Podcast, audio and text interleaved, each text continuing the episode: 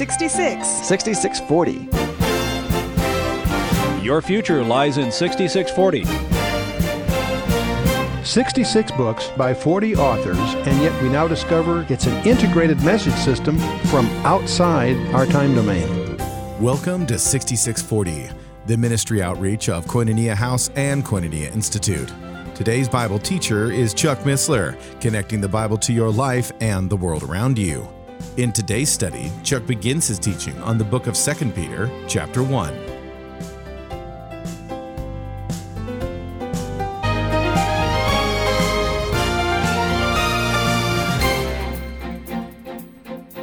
Father, we thank you for bringing us here to this moment in time. We thank you for Peter and his letter, and we pray, Father, through your Holy Spirit, you would open this letter to our hearts and lives as we commit that our coming and ourselves into your hands in the name of Yeshua, our Lord and Savior, our coming King, in whose name we do pray. Amen. So we're in 2 Peter, and it's a little different than what we've had in the past. This was written shortly after his first letter just as Paul did to Corinth, as you recall, in Thessalonica and Timothy. Paul wrote his in pairs to some extent. This was probably written after Paul's death, somewhere between AD 64 and 68, by the reckoning of many of the scholars. Uh, Peter mentions Paul's epistles, all his epistles, as being in circulation already, as you may recall. In fact, uh, many people who are uncomfortable with Paul need to realize that Peter endorses Paul. We covered that last time, but let's keep that in mind. Now, this epistle has had a pretty rough time through the hands of the critics, through the centuries. It was considered second class scripture by Luther, and it was rejected by Erasmus, and it was regarded with hesitancy by Calvin. But that having been said, there are a lot of controversies about it. We're not going to even bother with those. Uh, by the fourth century, it was well accepted throughout most of the Christian world. So I'm not going to waste our time haggling about that. Uh, the, the style of the Greek's a little different, but that's because he didn't have the amanuensis that he had in the first letter, apparently. Incidentally, in Cave 7 at Qumran, you know, the Dead Sea Scroll area, a papyrus fragment, 7Q5, appears to be part of Mark's Gospel, comprising Mark chapter 6, verse 52 and 53. A tiny fragment, only two centimeters, 7Q10, was found in the same cave, and it has six letters in two lines, which could only come from 2 Peter chapter 1, verse 15, if it is from the New Testament at all. Just a little fragment, not a, not a provable thing, but apparently may very well be a part of 2 Peter chapter 1, just as an incidental uh, chat as we go here and, uh, and that's, that has its documentation. Um, it's been conjectured that this letter might have been the covering document to Mark's gospel uh, to the Qumran community shortly before the Jewish war in AD 68 when the cave was closed. That's a conjecture, but there's some suggestive evidence to support that. Like most of the second epistles, where we have a first and a second, Second epistles are very often, very usually, corrective. The prophet or exhorter uh, who speaks is, you know, is correcting some behavior. In his final message, just prior to his martyrdom, Peter gives us some specific warnings concerning the coming apostasy. Second Peter chapter 2 is a major, one of the major passages about the final apostasy of the church, what we often call, because of Revelation's revelation, we call it the Laodicean period. And we're clearly being plunged into that. So this letter is going to be very, very relevant to all of us for a number of reasons. And uh, so, uh, but there is an apostasy prophesied to come over Christendom, and we're certainly seeing that as we try to assess the spiritual condition of the church around the world, not just here in America. The two epistles of Peter are linked by the two primary experiences in Peter's life. The first experience was the declaration of the building of the church in Caesarea Philippi in Matthew 16. We talked a lot about that going through his first epistle. This epistle has the glow, if you will, of the transfiguration, very specifically alluded to in it. And that glow pervades the, the epistle. So those are two required readings here. So as you get you do preparation for Second Peter and its subsequent uh, th- times, I encourage you to refresh your memory of Matthew 17, the experience that Peter participated in on what we call the Mount Transfiguration. So let's jump in. Second Peter chapter 1, verse 1. Simon Peter a servant and apostle of Jesus Christ, to them that have obtained like precious faith with us through the righteousness of God and our Savior, Jesus Christ.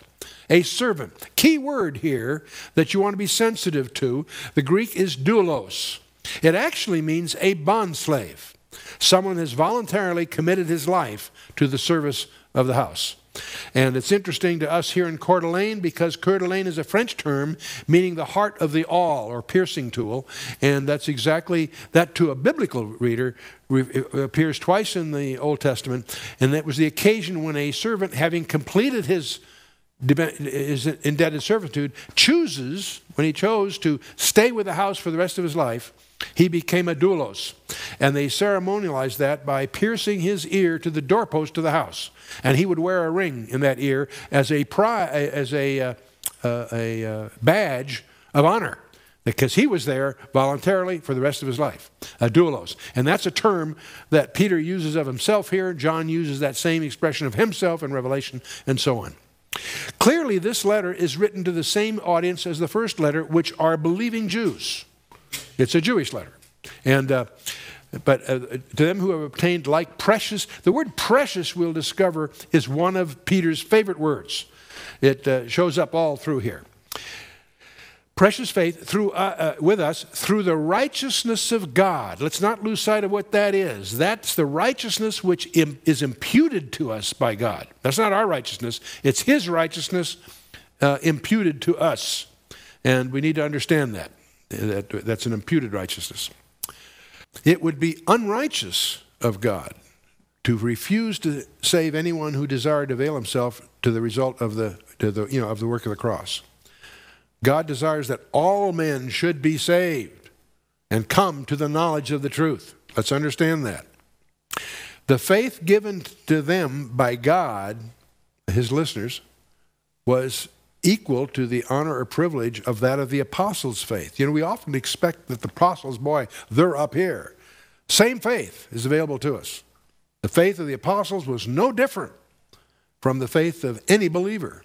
That's an astonishing truth, by the way. This is, in this is specifically in contrast to the view of the Gnostics. The Gnostic doctrines focused on by false teachers that they had an inner circle of special knowledge that's attainable by and available only to a privileged few. No, that's not biblical.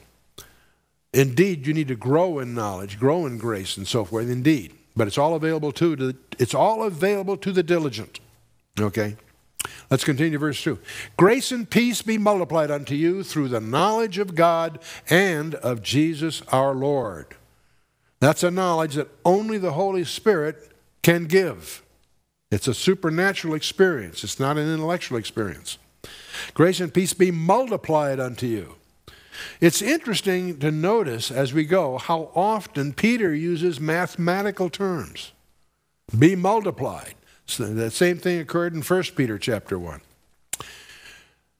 Verse 3 According as his divine power hath given unto us all things that pertain unto life and godliness through the knowledge of him that hath called us to glory and virtue.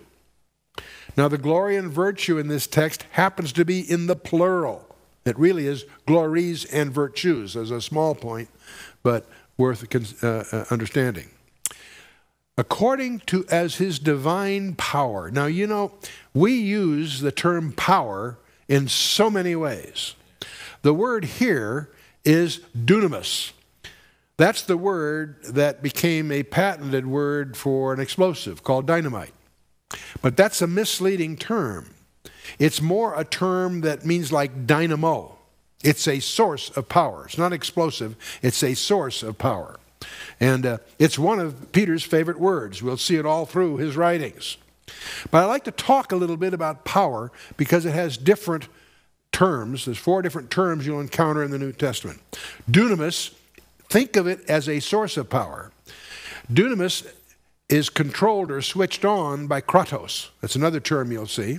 And kratos ends up with is, uh, which is the empowerment. If you look at dunamis as the source, like, the, like say a battery, kratos is the control or reins or the switch or the volume control, so to speak. And ischus is then the empowerment. If you visualize a light being turned on by a switch, dunamis is like correlative in a sense to the battery. Kratos is what turns it on, and ischus is that the result of that, the empowerment of that. Okay, all of this is embraced by the term authority or exousia. So those are three Greek words that uh, are worth getting a sense of their discrimination. Why do I say that? Well, exousia is how to overcome. Your power comes from dunamis, but kratos, the turning on, is different depending what you're fighting. We know we're fighting the world, the flesh, and the devil, right? So, so the Word of God is our primary uh, uh, resource uh, in, in, in dealing with the world, and we do that through faith. Through faith that comes from the Word of God.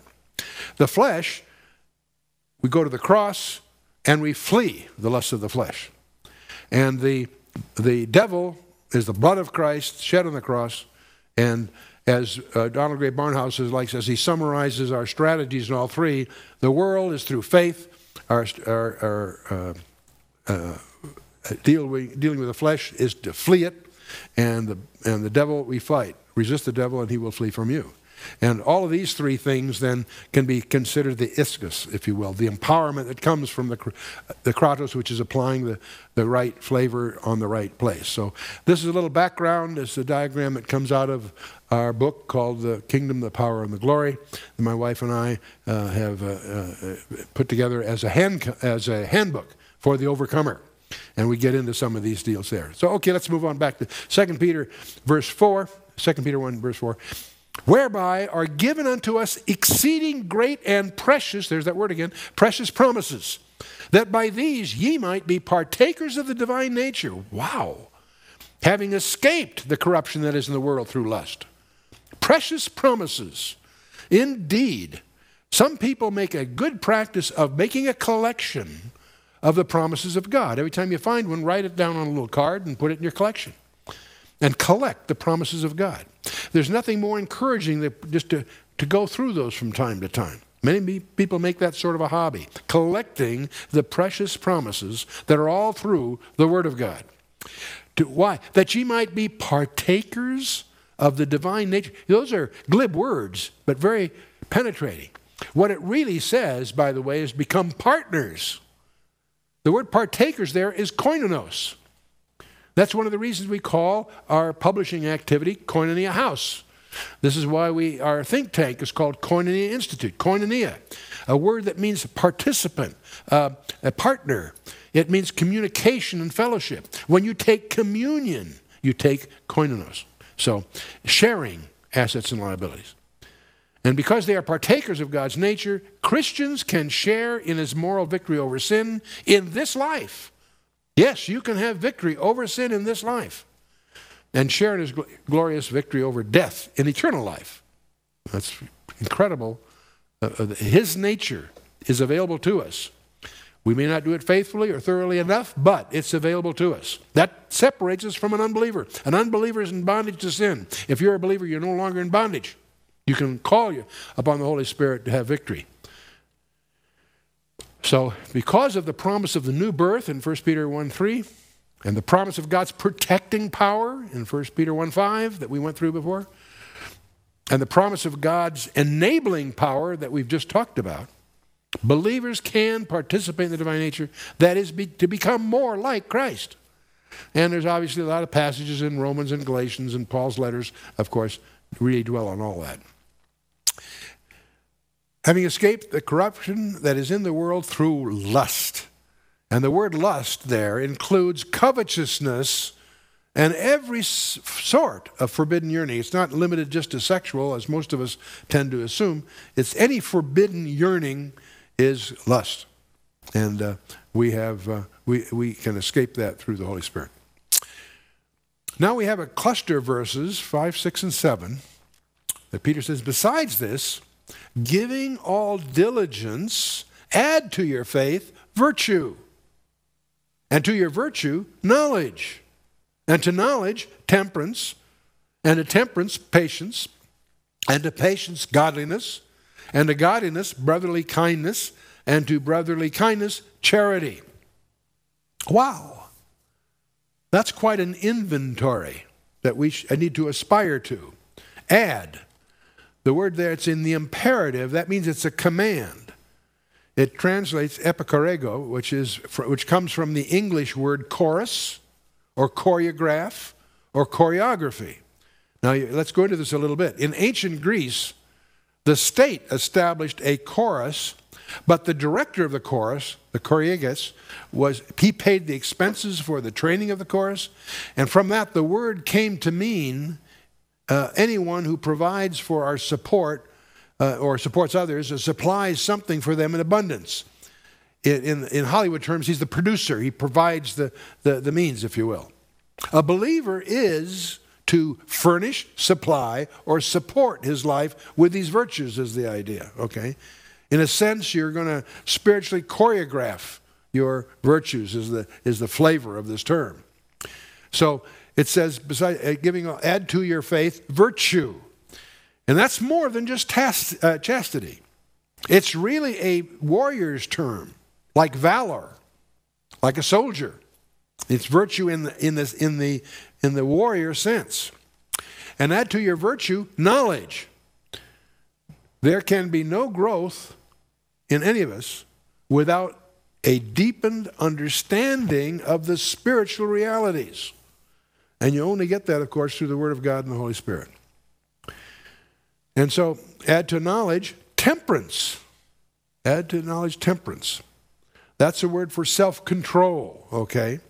And faith, goodness, spiritual knowledge are not enough for the Christian's walk. He must also make every effort to practice self control. And the word is ekratia, and you notice right in the middle there's kratos. That same root is in there. The switch, the control, the, the reins, okay?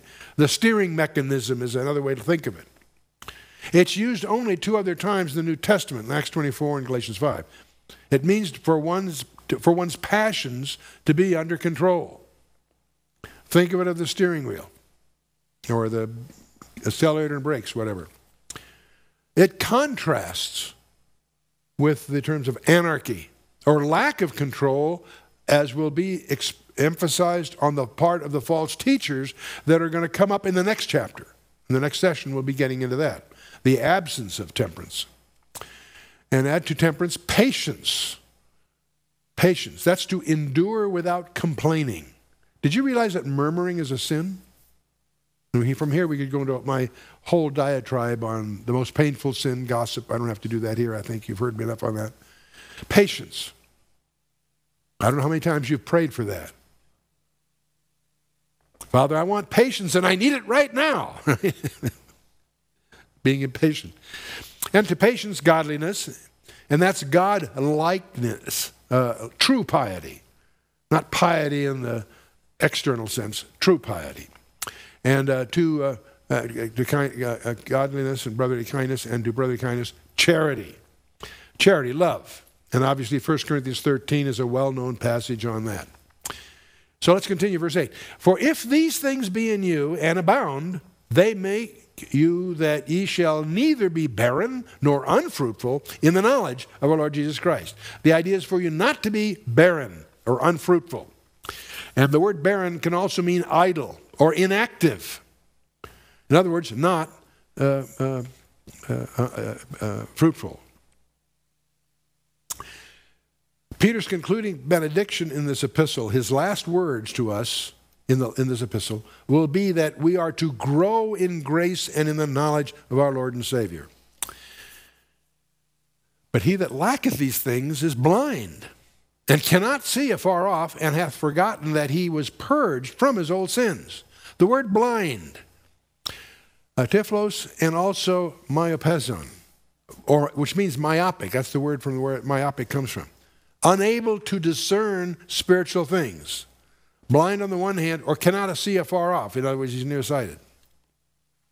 Wherefore, the rather, brethren, give diligence to make your calling and election sure. For if ye do these things, ye shall never fall. The word diligence here. There's an expression in law or among investors. It's called due, the diligence that's due or the due diligence. Before you, you buy a piece of property or enter into a transaction, if you're a, steward for a, you're a professional steward, one of your obligations is to exercise the diligence that's due to dig into it, get the background, check the facts. So the word diligence is a heavy word in the courts and in the law. Due diligence, a stewardship, an investor term, and so forth. And manifestation is a confirmation. Make your calling and election sure. That's a strange word. Babylon, which is used in classical Greek to refer to a warranty deed, somewhat like people use today for houses or other pieces of property. One's godly behavior is a warranty deed for himself that Jesus Christ has cleansed him from his past sins, and therefore that he was, in fact, called and elected by God. Your justification before the throne of God is 100% paid for by Jesus Christ. When you accept Christ, you are declared not guilty. You haven't changed yet. But one of the ways you know something's happened is you begin to see that confirmed or evidenced by changes that begin. And that's your warranty deed. That's your proof that it happened, if you will. And uh, the bebaios is also rendered secure in Hebrews, the word guaranteed in Romans 4, firm in 2 Corinthians 1, courage, confidence, in force. It's a confirming kind of term. Make your election, your calling an election sure. Now, calling an election is here, and it's the backward, it's actually your election occurs before your calling, but the point is, calling refers to God's efficacious work in salvation.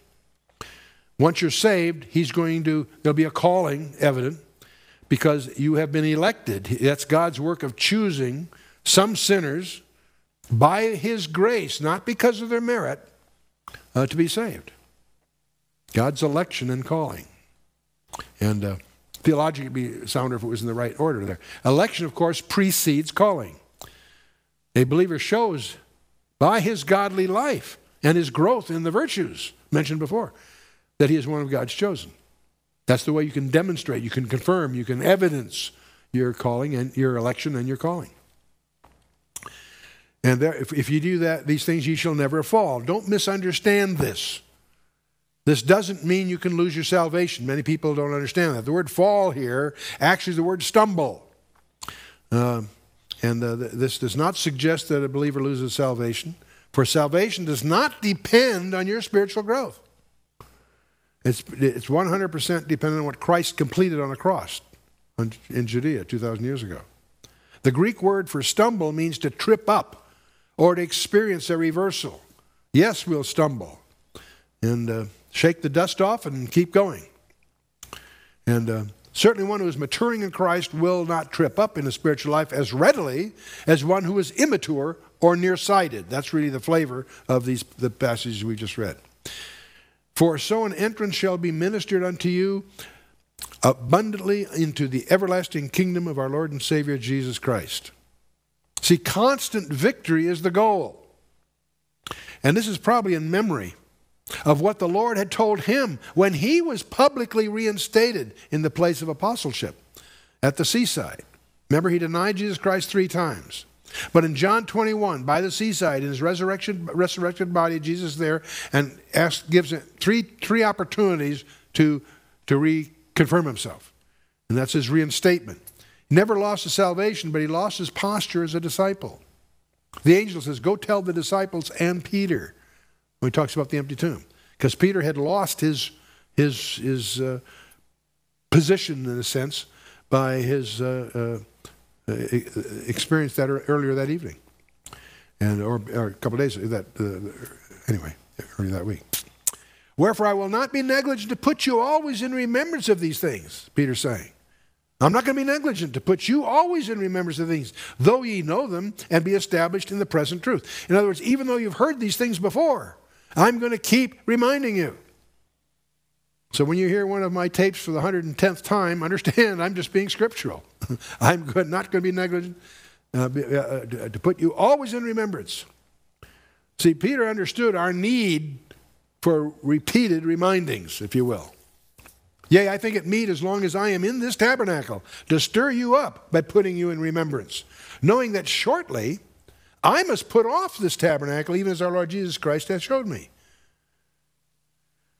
And that, of course, is an allusion to John 21, where Jesus indicated that he, there was a destiny for him. He knew it was coming. And he probably, like Paul, said words to the effect to be with Christ, which is far better. Paul said, I'm betwixt between two, having a desire to depart and to be with him. When a, when a, when a, a minister or a preacher dies, understand he's getting a reward. He's anxious to be with his Lord. We just had a funeral here last week of a dear, dear brother. He was one of our earliest directors when we first on our on our ministry when we first came up here, Eric Schubert, and he passed away. But he's with the Lord, you see, and he's he is to be with Christ, which is far better. When a Christian passes away, there should be a party, a celebration, not a moribund funeral or something. You know, it should be upbeat.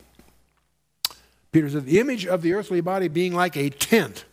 See, he's using the term tabernacle. The word really means like tent. When I put off this tent, it's a very temporary covering, so to speak. The image of an earthly body being like a tent. That fits well with Peter's whole theme that he's just a pilgrim. I'm just passing through. You've been listening to 6640, the ministry outreach of Koinonia House and Koinonia Institute. Today's Bible teacher was Chuck Missler, teaching through the book of 2 Peter. Download the new K House TV app to access an ever growing collection of free resources. Visit the Apple or Android App Store or search K House TV on your Roku or Fire TV streaming device. Thank you for listening to 6640 and for your continued prayerful support of this ministry. Until next time, as we continue this series, may God bless you with the knowledge of His Son, Jesus Christ, as you study His Word.